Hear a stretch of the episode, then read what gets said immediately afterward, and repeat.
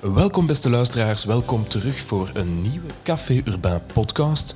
Deze aflevering staat volledig in het teken van Brussels Housing Futures, een reeks gesprekken over het wonen van de toekomst in Brussel, georganiseerd door Open VLD Brussel. Co-living, co-housing, een appartement of toch gewoon een huis.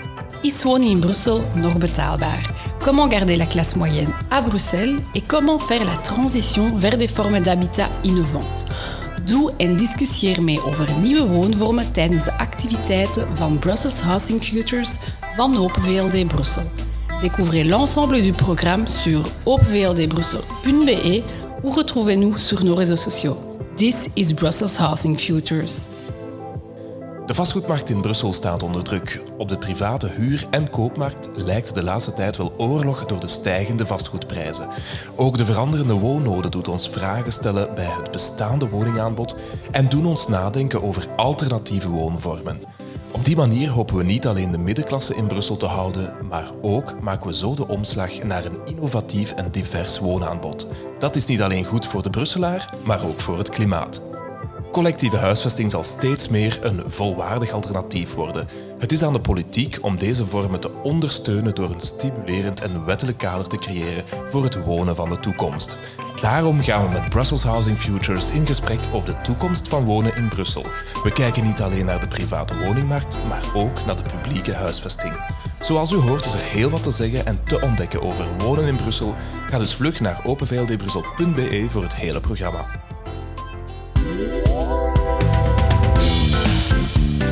Café Urbain. Café Urbain.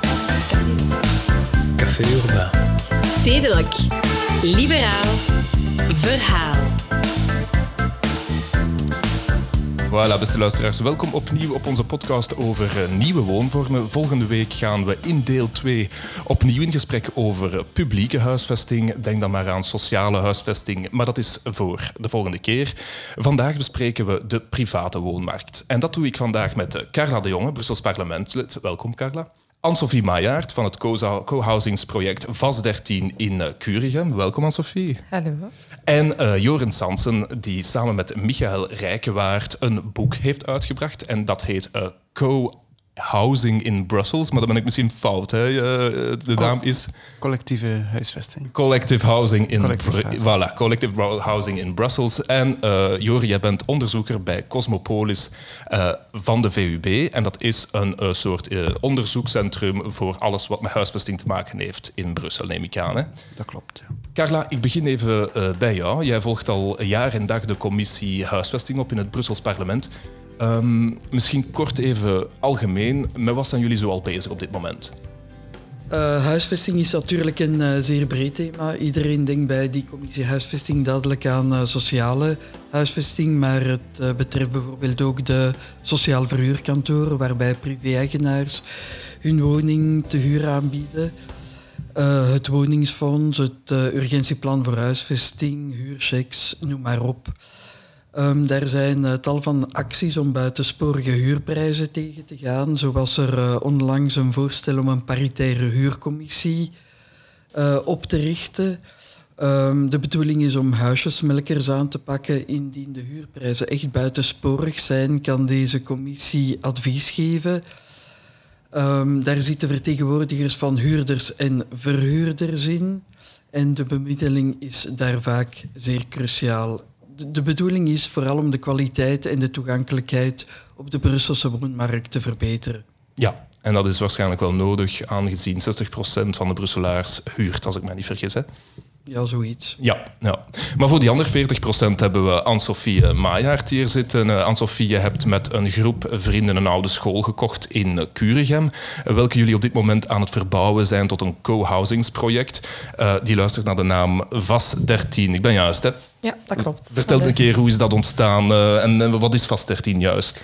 13 staat voor uh, Veertse strijd 13. Dat is eigenlijk het nummer dat ontbreekt in de Veertse strijd. Um, dus we hebben 11, 15 en 17. Um, het is een oude school en dat kwam op Immoweb te staan. En dan hebben wij beslist met een groep vrienden om dat, uh, ja, dat pand op te kopen en eigenlijk naar uh, appartementen om te zetten. Dat idee is ontstaan. We hebben een tijdje in het buitenland gewoond, mijn partner en ik. Um, en wij kwamen terug naar Brussel. Wij wilden ook heel graag in de stad blijven wonen. Ehm, maar wij wouden ook graag een tuin en wij wouden ook graag eh, ja, familie of vrienden of, of, of een, alleen een, een eh, It takes a village to raise a child en zo wat dat idee hadden wij ook wel graag. Ehm, maar dan toch binnen, binnen de cosmopolitie, Ja. binnen Brussel gewoon. En ehm, dan eh, zijn wij, hebben we een paar, paar vrienden aangesproken om samen een co-housing project op te starten. Een beetje met het idee van, wij kopen iets dat te groot is voor een gezin, te klein voor een ontwikkelaar of niet interessant voor een ont- ontwikkelaar. Eh, en wij gaan eh, daarmee aan de slag. En wij proberen er eigenlijk het onderste uit de kant te halen naar, open, allee, naar eh, groene ruimte, naar ruimte voor onszelf. En dat wij eigenlijk financieel, met wat dat je anders een, een klein appartementje mee zou kunnen kopen, gewoon meer kreeg. Goedkoop is het niet. Het is echt een, een goedkope woonvorm. Daar kan ik eh, helaas niet positief op antwoorden. maar, eh, Maar je krijgt wel meer waarde voor ik vind geld. wel echt Ja. dat we ja, tot, tot, tot op heden er echt wel in slagen om, om er enorm veel voor in terug, allee, terug te krijgen. Al is maar door een participatief proces, waardoor dat je veel leert over jezelf, over je, over je medebewoners, over je buren. Ehm, en, en over de bouw en over, over de stad, over alles eigenlijk. Er zijn op dit moment al bedrijven die zich echt richten op eh, jullie doelgroep. Zijn een hoop vrienden die samen een eh, Ja. pand willen kopen en die hun begeleiden bij dat proces. Jullie doen alles zelf. Ja. Ehm, dat is ook omdat er wel wat kennis aanwezig is hè, met interieurarchitecten en architecten. Nee, nee. we hebben toch nog heel veel moeten uitzoeken. De reden dat we niet met een, eh, een coach hebben gewerkt, dus, want je hebt coaches die zich als freelancer of zoals freelance consultant eh, aanbieden, dan heb je bedrijven, maar ik vind dan misschien, allee, misschien ben ik daar fout in, maar dan denk ik eerder, ja, dat is dan richting projectontwikkeling. En we hebben gewoon besloten van, wij houden het heft in eigen handen. We gaan alles proberen op onze manier te doen. En, en ja, dat klinkt misschien zo wat egoïstisch of egocentrisch. Van, Helemaal we gaan gewoon zien hoe dat wij het willen doen. Ook ons visiedocument. We zijn van een visiedocument gestart. Eh, ons eh, document van interne orde dat dan eh, bij de syndicus ligt. Dat is volledig op maat van ons gemaakt. Ook wel met het oog op de toekomst. Maar iedereen had daar, had daar iets te zeggen in. En wij zijn echt als groep gestart aan dat project. We hebben dat, dat project uitgebouwd. En, en dat gaan we blijven doen. Dus we hebben, ja, we hebben gewoon gekozen om het op onszelf te doen. Ja, Ja, ja. ook financieel. Ja, zeer boeiend, denk ik. Hè. Ehm, ongetwijfeld eh, daarover eh, straks meer. Trouwens, eh, met succes, hè, want jullie hebben het Exemplary ehm, Award, is dat een award? Ja, Exemplary Ja, we waren Award laureaat gewonnen. van de Be Exemplary. Dus dat is wel 2019. fantastisch. Ja. Ja, proficiat daarvoor. Ik denk dat jullie dat dan wel goed doen, denk ik. Hè. Dus misschien zijn er coaches aan het luisteren die nog iets kunnen leren. Ehm, Oké, Volgende carrière move. maar we komen er straks over op, het- op terug. Ehm, zoals, jullie, ligt, zoals jullie zien, eh, ligt hier in het midden van de tafel een eh, schitterend boek. eh, en dat, dat luistert naar de naam, zoals daarnet gezegd. Collective Housing. A New Habitat for Living in Brussels. Ja, want het is in Engels, in het Engels. Hè. Een boek van Michel Rijkewaard en Joren Sanse. En we hebben toch wel de ongelooflijke chance om Joren Sanse hier onder ons te hebben. Joren Sanse, nog een keer welkom. En heel leuk dat je hier bent. Ehm, zoals gezegd, onderzoeker aan de VUB. Ehm, van waar juist het boek, of misschien beginnen bij het begin, wat onderzoek je juist bij eh, VUB slash Cosmopolis? Bij de Cosmopolis in 2016 zijn wij gestart met een onderzoek rond de verhuismotieven van stadsverlaters. Dat was gefinancierd door het Brusselse West. Ehm, en wij hebben ons specifiek gefocust eigenlijk op eh, nieuwbouw- en reconversieprojecten. en specifiek gekeken hoe dat die ontwikkeld worden, hoe dat die eruit zien. Ehm, eh, en hoe dat, die, ja, hoe dat ontwikkelingsproces precies eh, eruit ziet. En we zijn erop uitgekomen dat eigenlijk al die nieuwe woonprojecten altijd, bijna altijd, eh, collectieve ruimtes bevatten. Dat zijn tuinen, maar dat zijn ook binnenruimtes die gezamenlijk beheerd worden en gebruikt worden. Dus het boek is er eigenlijk om, gekomen om te wijzen op het belang van die collectieve ruimtes. En zeker in een context waar dat we in de stad willen verdichten, waar dat we toch een zekere woningkwaliteit willen behouden, dan is het zeer belangrijk om als overheid om daar een visie rond te ontwikkelen. Ja. Als stedenbouw en als planning, ruimtelijke planningsdienst. Want die collectieve ruimtes zijn vaak super fragiel. Dus er zijn, er zijn heel veel mogelijkheden met die collectieve ruimtes. Maar eh, het kan ook echt een bron zijn van een conflict. En eh, we moeten daar dus een goed kader eh, rond creëren als overheid en als stedenbouw. Om dat eh, te kunnen sturen een klein beetje. Want anders wordt daar misschien misbruik van gemaakt. Of riskeren die collectieve ruimtes ongebruikt te worden. En dan is het eigenlijk uh, nutteloos, nutteloze ruimte. En er zijn wel heel wat projecten in Brussel die duidelijk aantonen dat het ook slecht ontworpen kan zijn, denk ik. Als ik uw boek heb gelezen. Ja, ja, ja, ja, mijn boek is daar ook een voorbeeld van. Het zijn, het zijn niet alleen best practices, maar het zijn ook bad, bad practices. Dat heb ik inderdaad ook onthouden. um, maar misschien uh, voor onze luisteraars, eigenlijk ook voor mezelf moet ik zeggen, um, als je kijkt naar, naar, naar, uh, naar wat we vandaag eigenlijk een beetje in het debat zien, in de media zien, co-living, co-housing, zorgwonen, woningdelen, flexwonen, hamsterhuren, CLT's. Um, ja, het lijkt mij heel wat. Uh, er zijn enorm veel experimentele opties mogelijk. Misschien dat dit ene al wat meer experimenteel als het ander. Um, maar is kan jij misschien even uh, een, beetje een, wat klaarheid scheppen in dat, in dat, in dat woondebat? Uh, gebruiken wij woorden soms foutief? En uh, ja, wat is bijvoorbeeld het verschil tussen co-housing en co-living of zo? Um, de, ja, ten eerste collectieve huisvesting, dat is een enorm brede term. Het is eigenlijk alle woonvormen waarbij bepaalde ruimtes uh, gedeeld worden. Ja. En uh, co-housing en co-living, die twee verschillen eigenlijk met elkaar, omdat in de mate waarin dat bepaalde ruimtes gedeeld worden. Uh, dus bij co-housing is het zo dat allee, doorgaans wordt co-housing gebruikt bij zelfstandige units, woonunits, die aan elkaar gekoppeld worden waar dat bepaalde ruimtes, zoals een tuin, zoals een atelier, zoals een washok, uh, gedeeld worden. Dus Anne-Sophie haar verhaal is duidelijk verhaal. Ja, ik weet Die drie dat elementen zijn al sinds. Ja, ja. dat, is, dat, is, dat is co-housing. Dus uh, um, het andere co-living gaat eigenlijk iets verder. Hè. Daar worden ook de essentiële ruimtes, zoals een badkamer, een keuken, een leefruimte, die worden dan ook gedeeld. Maar eigenlijk zie je dat in Brussel al... Uh, allee, dat, dat, is in Brussel al aanwezig. Hè. De colocation, de colocs. Um, studentenquoten. Studentenquoten, ja, dat zijn vormen van samenhuizen. Ik zou het eigenlijk niet co-living willen noemen. Ik zou het eerder samenhuizen ja. of samenhuren willen noemen, want co-living wordt zo tegenwoordig gekaapt door uh, de, die professionele verhuurdiensten zoals uh, co-habs. Ja, voilà. Ja. Um, dus, um, maar die twee bestaan in, in Brussel, ja, ja. zeker. Voilà, Carla, um, je ziet verschillende house-typologieën. Nu, dat hoef ik uh, u zeker niet te vertellen. Maar wat ik dus ook wel hoor, um, is dat het zeker niet nieuw is in Brussel. Um, hoe heb jij uh, die huisvesting in Brussel zien evolueren? Want ik weet niet of ik dat mag zeggen, maar je bent al ettelijke jaren um, actief, hè? dat mag ik zeggen. Hè?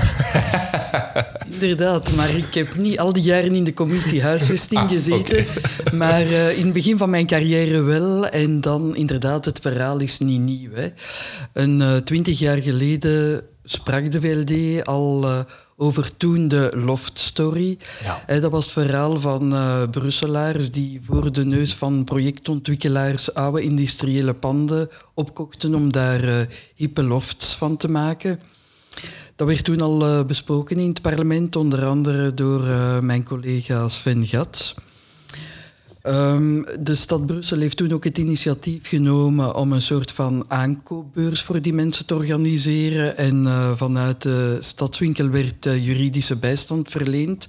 Maar uh, Sven heeft toen ook een resolutie op tafel gelegd om die pioniers in Loft Story feitelijk juridisch bij te staan op vlak van politiek uh, heeft uh, ook Anne-Sophie zich gemoeid in het debat. Ik mag dat toch zeggen, Anne-Sophie? Inderdaad, uh, dat hebben we gelezen in Brus. Met een artikel in Brus, inderdaad. Um, kom er misschien uh, straks um, wat meer op terug. Maar vertel even kort, Anne-Sophie, wat het, wat het probleem was en waarom je in Brus toch even aan de alarmbel, zal ik niet zeggen, maar toch Ehm, ja. het ging eigenlijk, ik ben nu niet per se uh, aan de politieke alarm gaan trekken, maar het is wel zo dat wij eigenlijk op heel veel uh, problemen stoten met onze groep. Um, ik denk dat een van de grootste problemen, toch wel, allee, zeker voor, uh, voor jonge gezinnen of voor jonge eigenaars, is het feit dat wij geen, um, ja, geen recht hadden op een vrijstelling van onze registratierechten. dus op ons abonnement eigenlijk. En dat dat voor, ja, voor mensen die voor de eerste keer een woning kopen, dat dat toch wel iets is dat in het leven is geroepen, net zodat wij zouden kunnen kopen. En het feit dat je dan gewoon doordat je progressief nadenkt over uh, wonen, dat we daar dan geen, geen recht op hebben. En dat was wel even confronterend. Um, ik had die, die vraag gesteld in een, um, in een in een Facebookgroep uh, durft te vragen om te zeggen van is er iemand, uh, notaris, uh, advocaat, die ons hier misschien eventueel kan bij, bijstaan. En dan is effectief de, de politiek daarvan meer, op, meer opgesprongen van ja, dat is inderdaad een probleem, we moeten daar dringend iets aan doen. Maar ik, ik, vrees dat dat nog wel even gaat duren. Dat dat, um, er zijn regeltjes gemaakt en die regeltjes moeten er ook misschien wel ergens zijn, zodat er geen projectontwikkelaars gaan beginnen um, ja, gebruik maken van, van pakweg het abattement. Maar uh, ja, daardoor zijn nieuwe woon, woonvormen daar echt wel de, dupe van. Ja. Um, straks misschien daar even op door, maar um, allez, om misschien toch even terug wat verder uh, uit te zoomen. Als we het in Brussel bekijken, uh, dan kopen we eigenlijk nog relatief goedkoop tussen zware aanhalingstekens. Dat kan ik uh, zelf ook uh, beamen. Um, want uh, laat ons toch even luisteren naar een reportage van, van Brus, waarbij zij eigenlijk gaan kijken zijn in Amsterdam. de mensen van Amsterdam zijn naar Brus gekomen en dat heette De Stad van de Toekomst. En al één aflevering daarvan ging over wonen. Wonen in Amsterdam is duurder dan in Brussel. Een gemiddelde koopwoning kost binnen de ring wel 7000 euro per vierkante meter. Buiten de ring, dus ver van het centrum, is dat ruim 4400 euro. Maar dat is nog altijd duurder dan de gemiddelde prijs in heel Brussel. In Brussel kun je dus rianter wonen voor minder geld. Brussel is vandaag een van de Europese steden waar je nog relatief goedkoop in het centrum kan wonen. Ook daar stellen zich uh, uitdagingen, zeker met het soort ontwikkeling en gentrificatie die hier aan de gang is. In Brussel wordt gebouwd aan het kanaal en aan de noordkant van de stad, maar niet buiten de grenzen van het gewest, want dat mag niet. Je hebt heel veel bestuurslagen en dus Brussel is ook een gewest, een taalgebied, een dubbel, uh, dus een uh, tweetalig taalgebied, met een duidelijk omschreven grens, met een duidelijk karkan. En dat leidt tot uh, de reflex bij veel Brusselse bestuurders om alles op eigen grondgebied te willen doen. Het mag niet naar buiten vertrekken. Dat is misschien op bestuursniveau niet zo slim, maar eigenlijk vanuit stedenbouwkundig standpunt is dat ook een, een, eigenlijk een zegen, omdat je daardoor gedwongen wordt moeilijke oplossingen te bedenken. Om dingen te combineren, te stapelen, te verdichten. Juist omdat dat keurslijf van de begrenzing er ons toe dwingt. Betekent dat meer de hoogte in of dichter bij elkaar of minder ruimte per uh, huishouden? Uh, meer de hoogte in, dichter bij elkaar zeker. Hè. Onze normen van uh, aantal vierkante meter per huishouden liggen genereuzer dan bij jullie. Hè. Dus op dat vlak willen we niet te veel inbinden. Maar vooral uh, complexere gebouwen. Dus hier, hier langs het kanaal wordt heel veel, worden heel veel appartementen gebouwd. Dat is ook goed, want we hebben er nood aan. Hè, er is, uh, er zou... Ja, we horen natuurlijk hier uh, Christian, of Christian sorry, Boret, uh, de stadsbouwmeester van, van Brussel. Joren, als je dat hoort, do you agree met wat je Christian Boret zei over het feit dat we eigenlijk royaler wonen en dat dat best zo te, te behouden is en dat we eigenlijk nog in een relatief betaalbare stad wonen in vergelijking met onze naburige hoofdsteden. Ik denk dat er intern zeer veel verschillen zijn in Brussel. Ja. Um, en dat echt heel hard afhangt van locatie. Um, dus ja, in bepaalde delen van Brussel is het misschien goedkoper, maar uh, ja. Maar ik wil daar misschien wel even op inpikken dat ik geloof wel dat wij als, als Brusselaars, of misschien ingewikkelde Brusselaars, moet ik ook wel zeggen, gewoon zijn aan onze ruimte en die ook graag willen behouden, een bepaalde luxe verwachten als je aankoopt, uh, al heel jong willen kopen. Dat heeft er ook zeker mee te maken. Um, vaak zijn ze op hun 25 al aan het zoeken achter zo de woning voor de rest van hun leven. Als ik in Londen woonde, dan hadden wij mensen in ons appartement die in de 40 waren, die gewoon allee, de kamer naast ons woonden. Dus dat was, allee, dat was nu niet mijn appartement, maar mijn collega's was dat zo. En allee, dus de, de woonvormen zijn, zijn heel, allee, de woonverwachtingen zijn helemaal anders. Ja, ja. In Amsterdam, Londen, Parijs. Parijs is een keuken overbodig. Mensen gaan buitenshuis gaan ontbijten, pakken een croissant, ze zijn weg. Wij willen een keuken, wij willen ruimte, wij willen ja, buitenruimte. En, en dat is wel zo, denk ik. Ja, dat denk ik inderdaad dat dat ook wel waar is. Um, misschien, Joren, als ik nog even naar uw boek mag terugkeren. Um, ja, bijvoorbeeld co-housing, dat past natuurlijk binnen een, een groot verhaal met heel veel opties, zoals je daarnet al, uh, al aanhaalde. Um, misschien even ook naar onze podcast. Ja, we hebben deze vandaag opgedeeld in een luik privaat en een luik publieke huisvesting. Maar als ik uw boek las, dan ligt de oplossing eigenlijk meer uh, in, of een toekomst eerder in, in, in semi-publieke of semi-private projecten. Hoe, hoe moet ik dat eigenlijk verhouden? Is het nog op te delen in die twee? Of wat is voor u dan misschien uh, een, een, een pad naar de toekomst? Ja, ik denk dat er vandaag vooral um, tussenvormen beginnen ontstaan. Ja. Um, in Brussel is nog altijd de meest courante vorm van co-housing het typische voorbeeld. Zoals van Sophie uh, van Was 13. Het is een groep vrienden, een groep kennissen die samen um, een, een woonproject op poten zetten. En vaak zit er dan een architect bij, of meerdere architecten zelfs. Ik weet niet wat dat bij Eén architect. Eén, één architect. Die alles voilà. trekt. maar vaak is dat echt, echt, noodzakelijk. Die hebben de kennis, maar vaak zijn dat grootschalige projecten en atypische projecten die we voorkennis vragen. Uh, wat je vandaag de dag ziet, is dat er tussenvorm ontstaat tussen wat je het klassieke uh, sleutel op de deur appartement van grote projectontwikkelaars uh, kan zien uh, en de andere vorm is co-housing co uh, door particulieren. En die tussenvorm ontstaat nu doordat bepaalde architecten, zoals Co-Archie in, in, Brussel, heb je zoiets. Ja. Een architectenbureau die eigenlijk als ontwikkelaar optreedt. Die zelf gronden koopt, zelf panden opkoopt en dan daarna een groep bewoners zoekt. Um, en dan eigenlijk samen, en die groep bewoners eigenlijk gedurende heel dat ontwerpproces en het ontwikkelingsproces begeleidt. En zo maak je eigenlijk dat dat, dat, dat co-housing ook toegankelijk wordt. Niet alleen voor dat select groepje, vriendengroepje van architecten, maar ook toegankelijker voor een grote groep. Niet voor iedereen, want het is nog altijd niet altijd betaalbaar maar wel voor een grotere groep waar dat er niet per se voorkennis uh, vereist is. En dus- een volgende stap is dat het publiek, dat eigenlijk de overheid, zal, maar, zal ik maar zeggen, die, die, die stap ook neemt om bepaalde publieke gronden te gaan aanbieden op die manier? Of? Dat kan in het buitenland, zien we dat wel, dat steden daar actief op inzetten en dat in plaats van via publiek-private samenwerking te werken, dat ze eigenlijk via publiek-collectieve samenwerking samenwerken, eh, beginnen te werken. En dus die collectieve, dat is dan de bewoners of bewonersgroepen gaan aanspreken om daar een stuk grond te gaan ontwikkelen in plaats van die private projectontwikkelaars. Dus dat is zeker een model waar dat we in Brussel ook naartoe kunnen gaan of uh, waar dat we delen van overheidsgronden voor uh, kunnen uh, aanwenden. Als het natuurlijk vanuit de overheid getrokken wordt, dan is er ook nog veel werk aan de winkel met uh, ja, pakweg termijnen van de bouwaanvragen. Er is eigenlijk heel weinig kader. Als wij worden gaan lenen, geen enkele bank wist waar of hoe. We hebben uiteindelijk een bank gevonden in de Kempen die ons dan als groep een overbruggingskrediet wou geven voor de aankoop van het pand. Um, dat, dat, was allemaal heel complex. Hè. Dus de registratierechten, de, de aankoop, dat was al heel complex. Doe je dat dan in onverdeeldheid, wat we dan uiteindelijk wel wouden doen, zet je een BV op, wat dat heel kostelijk is in België. Um, gaat je voor een soort van vereniging, dat is dan ook weer allemaal uit te zoeken. Um, maar eigenlijk, of gewacht, en dat is nog erger, je verwacht dat de verkoper eigenlijk wacht tot als de bouwaanvraag is goedgekeurd en dan daarna allemaal stukjes verkoopt. Ja, veel succes. Onze bouwaanvraag heeft 14 maanden geduurd voor de eerste bouwaanvraag. Dan hebben we een kleine aanpassing moeten doen, omdat er een lijze koppel uit elkaar is gegaan, waardoor dat er een unit werd opgesplitst. Ja. Hup, weer een jaar erbij. En dan denk je, voor een opsplitsing van een al goed, officieel goedgekocht appartement... Allee, dat is gewoon ridicul.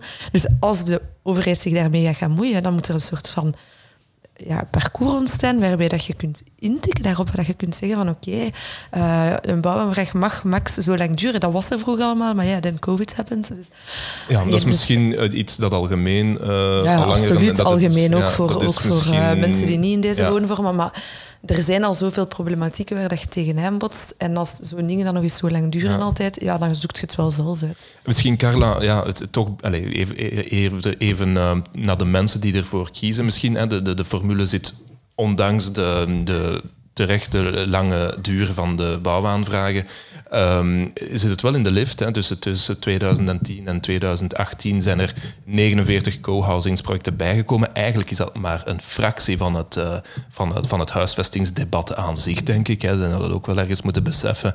Um, maar dat, gaat toch, allez, dat is toch goed voor, uh, voor een duizendtal uh, units. Dat is dan wel al iets, denk ik. maar dat hangt misschien ook samen, uh, Carla, het is daarom dat ik het vraag, met de uh, zoektocht naar, naar, naar uh, andere woonvormen door de veranderende gezinssamenstellingen. Want inderdaad, aan Sophie gaf het hier al aan. Oké, jammer dat er daar dus effectieve koppel uit elkaar ging tijdens het bouwproces. Lijkt me heel uh, lastig. maar we moeten eigenlijk ook niet vergeten dat we in Brussel uh, ondertussen met 60 procent uh, alleenstaanden zitten die eigenlijk alleen zijn en die misschien daarom kiezen voor co-housing uh, omdat dat eigenlijk wel voor hun ook sociaal een, uh, een, een, een, een, extra dimensie geeft. Um, wacht, ik kan misschien toch even aan Sophie, hoeveel, hoeveel uh, alleenstaanden zitten er bij u in te... Ja, ik was net aan het... We zijn met acht units en daarvan zijn er ja, zeven units. Dus één zijn we nu nieuwe huurders voor aan het zoeken. huurders, kopers, buren. Um, dus dat weten we nog niet. En dan uh, twee koppels en dan dus vier alleenstaanden. Dus dat klopt eigenlijk, die 60% Carla. Ja, natuurlijk. Alleenstaande. Ja. Wij noemen ze alleenwoners. Uh, alleenwoners, ja, ja. Zijn, zijn een enorme groep in Brussel. Uh, 60% van de huishoudens uh, is iemand alleen, al dan niet met kinderen, al dan niet met een relatie. En als we kijken naar de cijfers in België, dan zien we dat bij de alleenwoners dat 1 op 2 huurder is en maar 1 op 2 eigenaar. Bij de koppels is dat bijvoorbeeld is er maar 1 op 5 die huurt. Maar natuurlijk, de alleenwoners hebben ook een baksteen in de maag. En voor hen is het heel belangrijk om eigendom te verwerven, want het is feitelijk een soort van pensioenplan. Um, het nadeel is momenteel dat de banken het volledige bedrag niet meer willen lenen. Hè, dus maar uh, een 80% denk ik van uh, de som die nodig is. Uh, daar komen dan ook nog de registratierechten bovenop. Dus je moet toch wel een spaarpot hebben. En als je alleen bent en alleen een loon hebt, alles moet betalen, is het nog zoveel moeilijker. Ja, Ah, absoluut. Ja, ehm, bij jullie, uh, ik weet niet wat er bij jullie de reden is voor het in meestappen van de alleenwoners. Is dat financieel of sociaal? Um, ik denk, uh, ja, financieel zal het niet direct zijn, maar ik denk eerder sociaal ook wel. Um, het zijn er dus ja, vijf van de zeven units zijn, zijn uh, alleenwoners. Niet alleenstaand, maar wel alleenwoners. Ja. Trouwens ook allemaal mannen. Ook nog wel opvallend. ik zijn, ze zijn zeer welkom, ik weet het niet. Het is, het is gewoon leuk. Toch niet allemaal gay? een grote, een grote hoop. maar je kent het al, denk ik. maar ik denk dat het sowieso een combinatie van de twee zal zijn. Hè? Ja, ja. ja, het is 50-50. Maar dat is wel inderdaad, dus eigenlijk, het is wel een, een hele bondgezelschap eigenlijk. Het is eigenlijk wel een hele diverse club in feite. En dat is misschien wel het, Ja, divers zou ik het eigenlijk niet echt noemen. Hè. Als het gaat over diversiteit, dan zitten we toch wel... Ja, maar diversiteit is niet enkel uh, origine natuurlijk. Nee, nee, nee, dat is het ook zo. Maar we zijn dus allemaal rond de 30 uh, ja, gemiddeld, uh, gemiddelde verdieners. We allemaal uit, uit Vlaanderen allemaal. dus allee, iedereen heeft eigenlijk wel zo wat dezelfde. Ja. En inderdaad, sommigen zijn dan alleenwoners en anderen zijn koppels. Um, maar onze origine is allemaal gelijk. ja, geaardheid is inderdaad bij sommigen. Ja, absoluut. Ja, Oké. Okay. Ja. Um, ja, we horen misschien toch even terug naar het boek, want um, ja, zoals we hier in de praktijk horen, zijn er toch wel heel wat mensen op zoek naar alternatieve woonvormen, om welke reden dan ook. Uh, maar dat is eigenlijk wel iets dat ik onthouden heb aan uw boek. Dat is eigenlijk dat je dan wel voornamelijk op, op, op vlak van publieke huisvesting, maar toch ook privaat, dat blijkbaar toch een, een discrepantie is tussen wat er eigenlijk opgeleverd wordt en wat mensen uh, vragen of niet vragen. Um, ik zou misschien uh, voorstellen om even uh, naar een soortgelijk project te luisteren. en dat is Brutopia in Vorst. En dat is een van de eerste van zijn soort. Je suis Serge Fraz, architecte, euh, architecte concepteur de, de Brutopia au sein du bureau Stec plus Fraz. Et également habitant euh, du, de ce projet de, d'habitat en autopromotion participatif. On partage beaucoup de choses, euh, on n'a pas de syndic, on, s'organise pour les, différentes tâches qui vont de l'entretien du jardin, l'entretien des communs, les peintures à faire, les réparations éventuelles. Voilà. Euh, donc ils ont mené cette réflexion, il a été décidé d'avoir un jardin collectif, d'avoir une buanderie commune, d'avoir une salle polyvalente, d'avoir un grand local vélo, d'avoir un système de voitures partagées, d'avoir une terrasse collective au sixième étage. Ja, de vraag is dan eigenlijk um, hoe maken we onze toekomstige woonvormen future-proof? Even nadenken. um, het is eigenlijk zo dat als je het via het model van projectontwikkelaars werkt, ehm, eigenlijk is huisvesting of de productie van huisvesting altijd maar gespecialiseerder en gespecialiseerder geworden.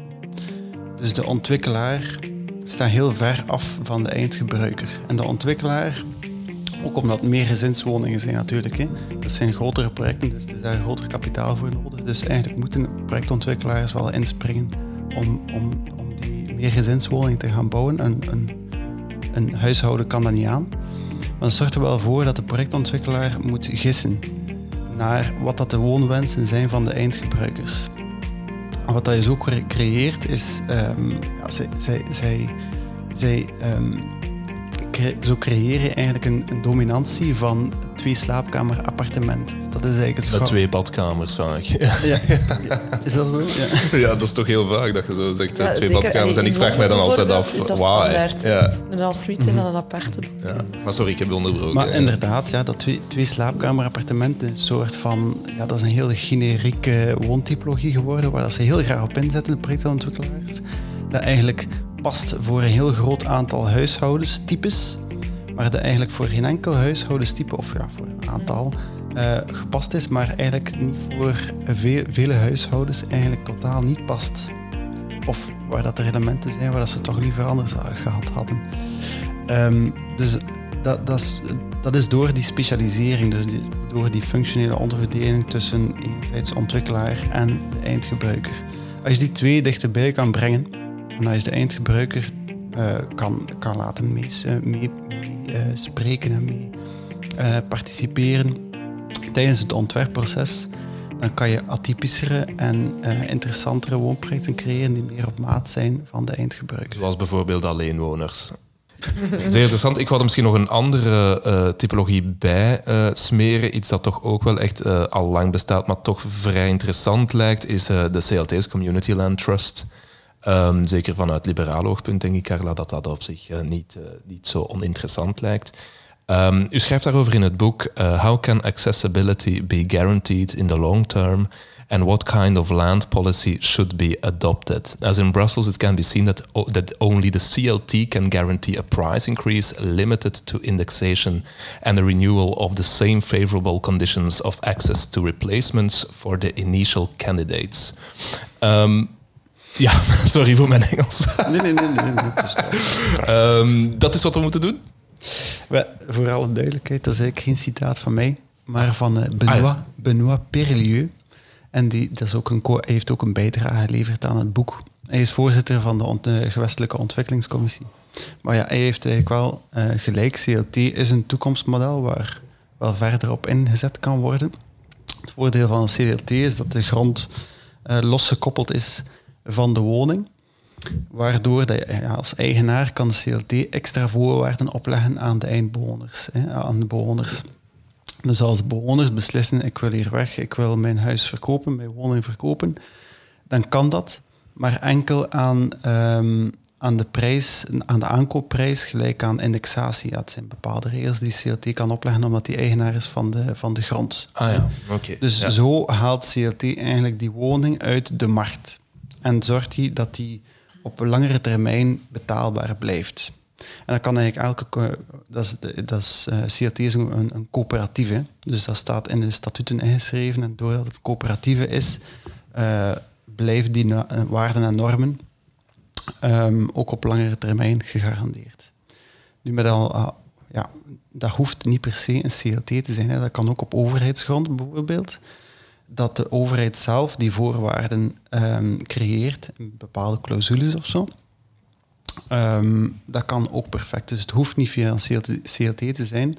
Het enige voordeel van een CLT is dat waarschijnlijk het meer gegarandeerd is dat die statuten niet veranderen in de toekomst. Bij de overheid weet je nooit of dat die van gedacht zullen veranderen of, niet. Uh, dat kan ik aan uh, Carla vragen. CLT's van de, over, van de overheid uit, een goed idee. dat weet ik zo niet. uh, dat is het voorbeeld met Calico. Hè. Dat is het, het, het, het voorbeeld dat het nu dat nu vooral in de, in, in, ja, naar boven komt, is, is, is, is, is het CLT Calico, als ik mij niet vergis. En dat is toch een, een overheidsgestuurde VZW, als ik mij niet vergis. Uh, uh. CLT is direct gesubsidieerd vanuit de overheid. Het is natuurlijk een hele aankoopsom. Hè. De grond moeten ze aankopen. Ja. Dat is, ja, die, die, de, die beginsom, die beginkost, moeten ze wel ergens van halen. Ja. En nu zijn ze aan het nadenken om dat, dat geld niet enkel van de overheid te halen, maar ook van eh, investeerders of van aandeelhouders enzovoort. Ja.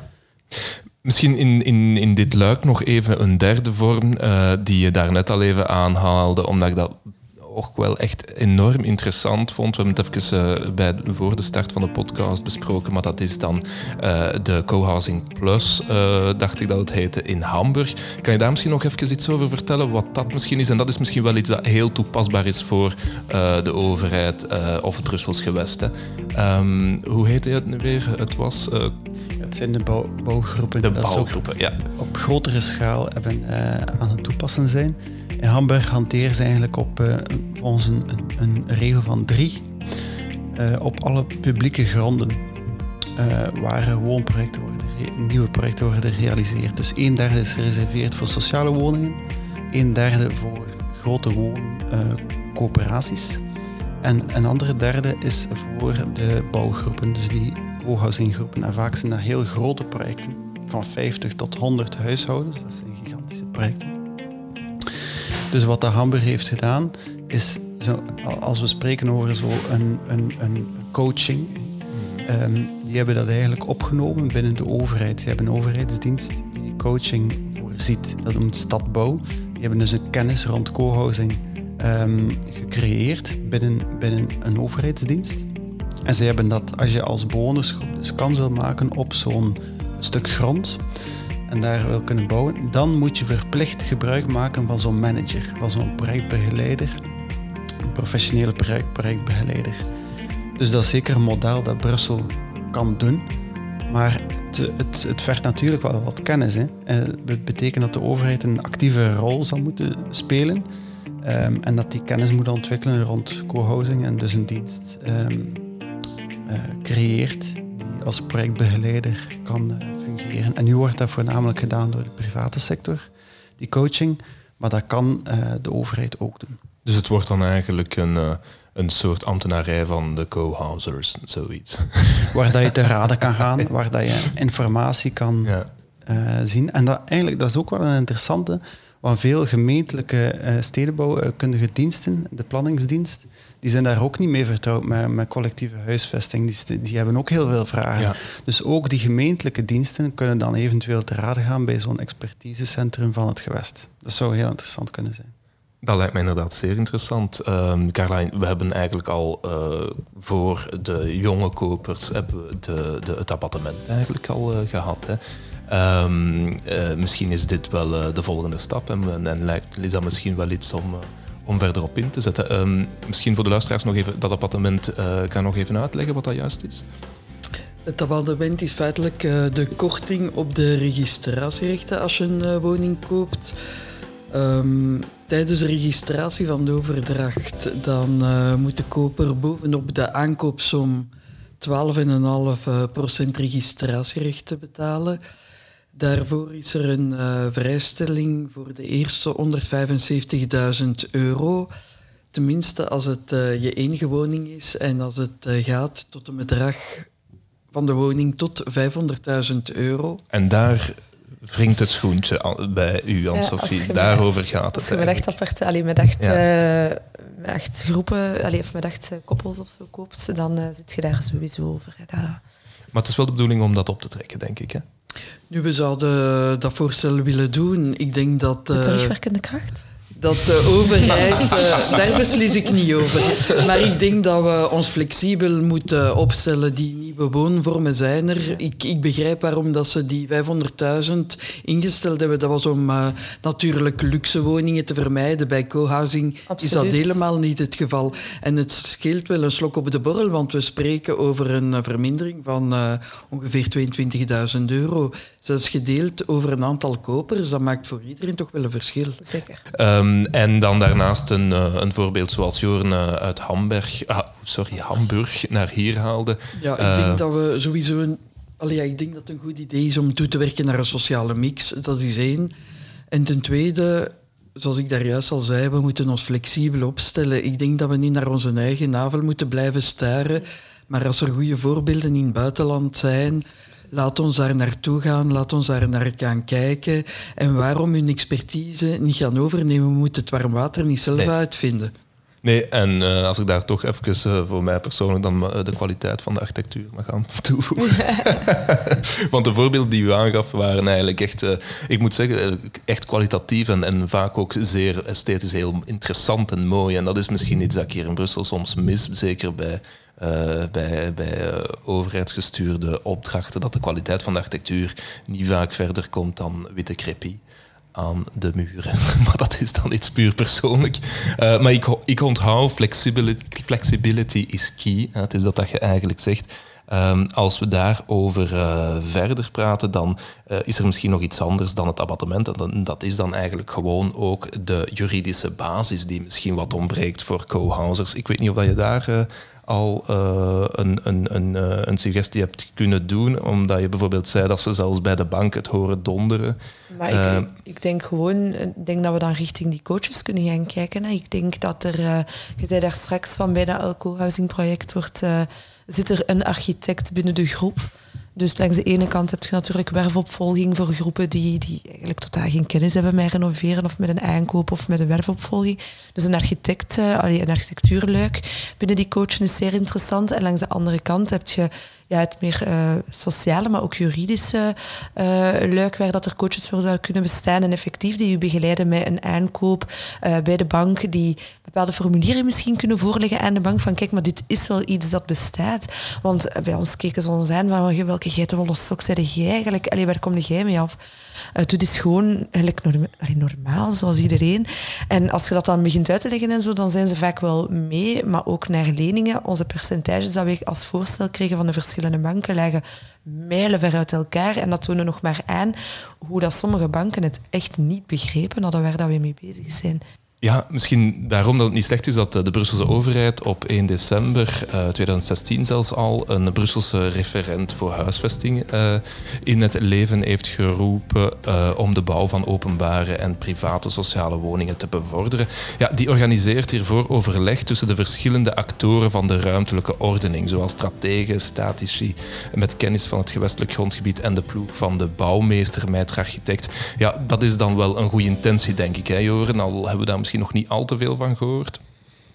Eh, ja, de huis, huisvestingsreferent is een heel goede zaak dat die bestaat. Het is natuurlijk maar één persoon. Heeft trouwens ook een bijdrage geleverd aan het boek. Ah, voilà, kijk. Ja, Yves van de Kastelen. Yves van de Kastelen, dank u Yves. En het is natuurlijk heel belangrijk dat die bestaat. Het is maar één persoon, maar je hebt natuurlijk ook... Hij, hij doet eigenlijk een kwantitatief. Hij volgt ehm, de publieke woningen op en de aantallen die zijn gecreëerd. Eh, maar dan heb je aan de kwalitatieve zijde bijvoorbeeld de, de, de bouwmeester, hè, die heel belangrijk is als een soort van kwaliteitskamer. En ik denk dat we daar naartoe moeten gaan. hè. Nu zitten we met een, een stedenbouwkun, eh, een, een, een, regelgevende stedenbouw, waar alles op regeltjes is en er zijn minimumnormen en, en mensen moeten aan regeltjes voldoen en er is een ver- vergunningenbeleid. Maar met die bouwmeester kunnen we eigenlijk overgaan naar een soort van ehm, onderhandelingspolitiek. Een onderhandelingsstedenbouw, waar je eigenlijk als groep bewoners, voordat je nog maar een ontwerp hebt en voordat je nog maar een vergunning hebt, kan toestappen naar de bouwmeester en vragen wat zijn hier de ambities, ambities voor een stuk grond, wat zijn de mogelijkheden. En zo eigenlijk al op voorhand kunnen inspelen en eh, niet die barrières, die barrières dat je later eh, mogelijk hebt in een regelgevende stedenbouw met, met de stedenbouwkundige dienst dat van toeten nog blazen weet, dat kan je dan gaan omzeilen. En dat is eigenlijk de weg waar dat we naartoe moeten. Ja, en soms gaat het zelfs zo ver dat in sommige gemeentes daar houden ze dan vast aan x aantal parkeerplaatsen eh, voor de bewoners. Ik ben heel blij dat wij gewoon een- vaste gevel hebben, dat bij ons parkeerplaatsen gewoon uit de boze zijn. Maar soms er was dat ridicul. Wij zijn in Molenbeek een, eh, een pand gaan bezoeken en er moesten zeven parkeerplaatsen op de binnenkoer. Ehm, ja, oké, wegtuin. En, dan, en daar valt ook niet over te discussiëren. En wij horen van andere mensen die zo'n project willen opstarten, dat hun project op zo'n, over zo'n dingen valt en dus niet doorgaat. Ja, dat is absurd. Ja, dat is zeker niet de bedoeling om eh, op die manier gaan we de klimaatdoelstelling niet halen, denk ja, ik dat is, allee, het klimaat is dan nog één ding, maar ook gewoon dat... Je spreekt hier net over flexibiliteit. hè. Uitzonderingen maken de regel. En als we zelf over zo'n dingen niet kunnen praten, ja, dan hebben we wel een, een probleem, vind ik. Ja, Oké, dat is een, dat is een, dat is een goede een goeie opmerking. Um, uh, voordat ik misschien nog eens naar Carla uh, ga, um, Joren, ja, dat is één belangrijke aanbeveling, maar uw boek eindigt nog met een aantal andere aanbevelingen. Ik weet niet of je het misschien een, een kort, in een korte notendop kunt zeggen wat het voornaamste, de, de, de, ik zal maar zeggen, de voornaamste verbeterpunten zijn. Um, dat we moeten gaan kijken naar buitenlandse voorbeelden, zeker. lees mijn boek uh, dat is een van de voornaamste beleidsaanbevelingen. Heb ik met veel plezier gedaan. Um, en een actievere overheid. Hè. Zeker ja. als het gaat om collectieve huisvesting. Uh, zet die diensten op, uh, vergaar die kennis, zorg voor onderlinge... Um, hoe zou je het zeggen? Synchronisatie. Misschien. Yes. Nee, nee, nee. Leermomenten voor stedenbouwkundige diensten. Dat ze van elkaar kunnen leren, dat ze die kennis kunnen uitwisselen en op westniveau en op gemeentelijk niveau dat uh, die op uh, één lijn geraken. Um, misschien om af te sluiten, um, keren we nog misschien één keer terug naar uh, iets waarmee we begonnen zijn. En ik hoorde al een klein beetje de irritatie in de stem van Joren, oftewel heb ik dat compleet verkeerd begrepen. Um, maar we zien nu wel dat co-house een hype geworden is en dat het concept zo populair geworden is dat er zelfs een aantal bedrijven zijn die nu huizen opkopen om er luxe kamers in aan te bieden. Uh, en die worden dan eigenlijk tegen enorme uh, prijzen, soms tot 1500 euro per maand, um, ja, verhuurd. Um, Cohabs, Morton Place, Neighbor, Colift zijn allemaal voorbeelden die daarop uh, inspelen. niet de weg volgens u? Of, um... Goh ja, dat is een, een weg. Is een maar weg. niet voor iedereen. Het is heel nee. duidelijk dat dat er een markt is voor de flexibelere vorm van wonen. En die hebben zich echt toegespitst op een bepaald segment van de bevolking. En dat is de expats. En die, die nomaden, of internationale nomaden. Ja. Digital die, voilà, digital die kort even een, een, plek nodig hebben in de stad. Dat gaat misschien over een aantal maanden of zo. Ja. Um, ja, ik kan daar wel een aantal vragen bij stellen. Gewoon van die panden worden opgekocht. Kan dat niet voor betere doeleinden worden gebruikt? Dat zijn mooie panden vaak. Dat is één iets. De tweede vraag is van, ja, in hoeverre maken we het onderscheid? Zijn dat eigenlijk hotels of zijn dat uh, appartementen en verhuur, ja. verhuurappartementen? Ja. Ja. En ik denk dat, dat, dat, ze daar ook in een soort van grijze zone opereren, waar dat de regelgeving ook niet duidelijk is. En dat er misschien, maar ik ben de expert niet, dat er misschien wel belastinginkomsten uh, daardoor mislopen. Oké, okay, dat is interessant. En dat ze daar misbruik van maken. Dus dat, dat zijn ja, twee vragen. Maar ja, dat is, ik kan dat niet vermijden, die vormen. Die, nee, die, nee. Ja.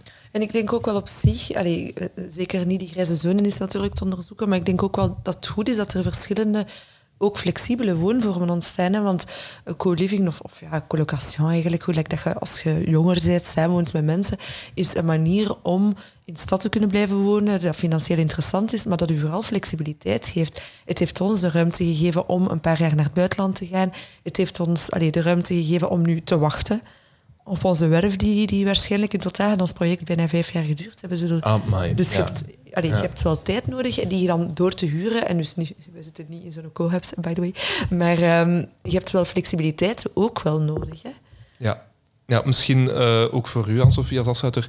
Um, voor de luisteraars die zouden willen beginnen met een co-housingsproject, wat is de grootste tip of de grote drie tips?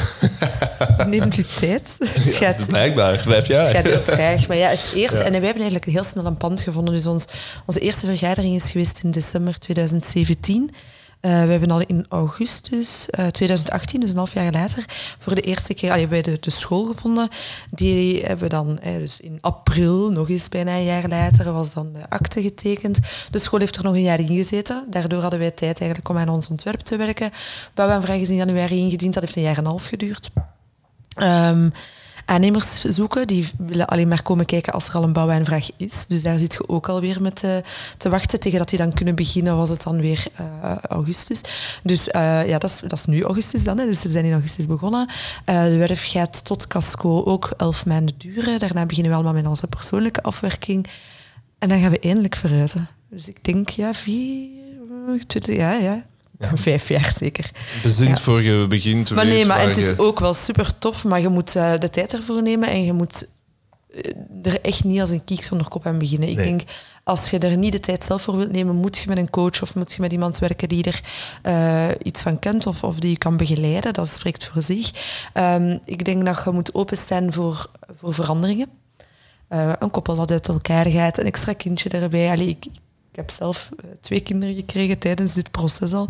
Ehm, dus ik denk dat, dat, dat je echt wel moet oké zijn met het feit dat je niet weet wanneer dat je gaat verhuizen. Met het feit dat er ja, ongewenste of gewenste veranderingen kunnen zijn. Ehm, dat je moet inzetten op proberen alle premies uit te jagen dat je kunt hebben. Elke wedstrijd te winnen dat je kunt winnen. Ehm, maar het is, het is wel super tof. Ik ben, ik ben heel blij dat wij dit doen. En ik geloof nog altijd dat dit voor ons de, de beste manier is om in Brussel te blijven wonen. Bah, dat de eind goed al goed. Eh, ik kom zeker en vast eens kijken. Ehm Joren Sansen, dank, jullie, dank u wel eh, om hier aanwezig te zijn. Anne-Sophie Meijaert, veel succes en dank u wel om hier aanwezig te zijn. En natuurlijk Carla de, Jonge, dank u wel om hier aanwezig te zijn. Misschien nog één ding. Het boek Collective Housing is te koop, ehm, zowel digitaal, zo heb ik het gelezen, als eh, fysiek, dat je het in uw handen kunt nemen. En dat is te koop bij ASP Editions. Dat is juist, hè Joren? Volgende week zijn we hier opnieuw en dan nemen we het op een heel andere boeg. En dan gaan we kijken naar de sociale huisvesting of publieke huisvesting in Brussel. Dank u wel en tot eh, volgende week. Bedankt om te luisteren. Ik was Frederik Keulemans. De podcast werd gemaakt door de fractie van Open VLD Brussel. Vond u deze aflevering interessant? Dan kan je je abonneren via Apple Podcasts, YouTube of Spotify. U kan ons ook contacteren via info.openvldbrussel.be. Tot de volgende keer.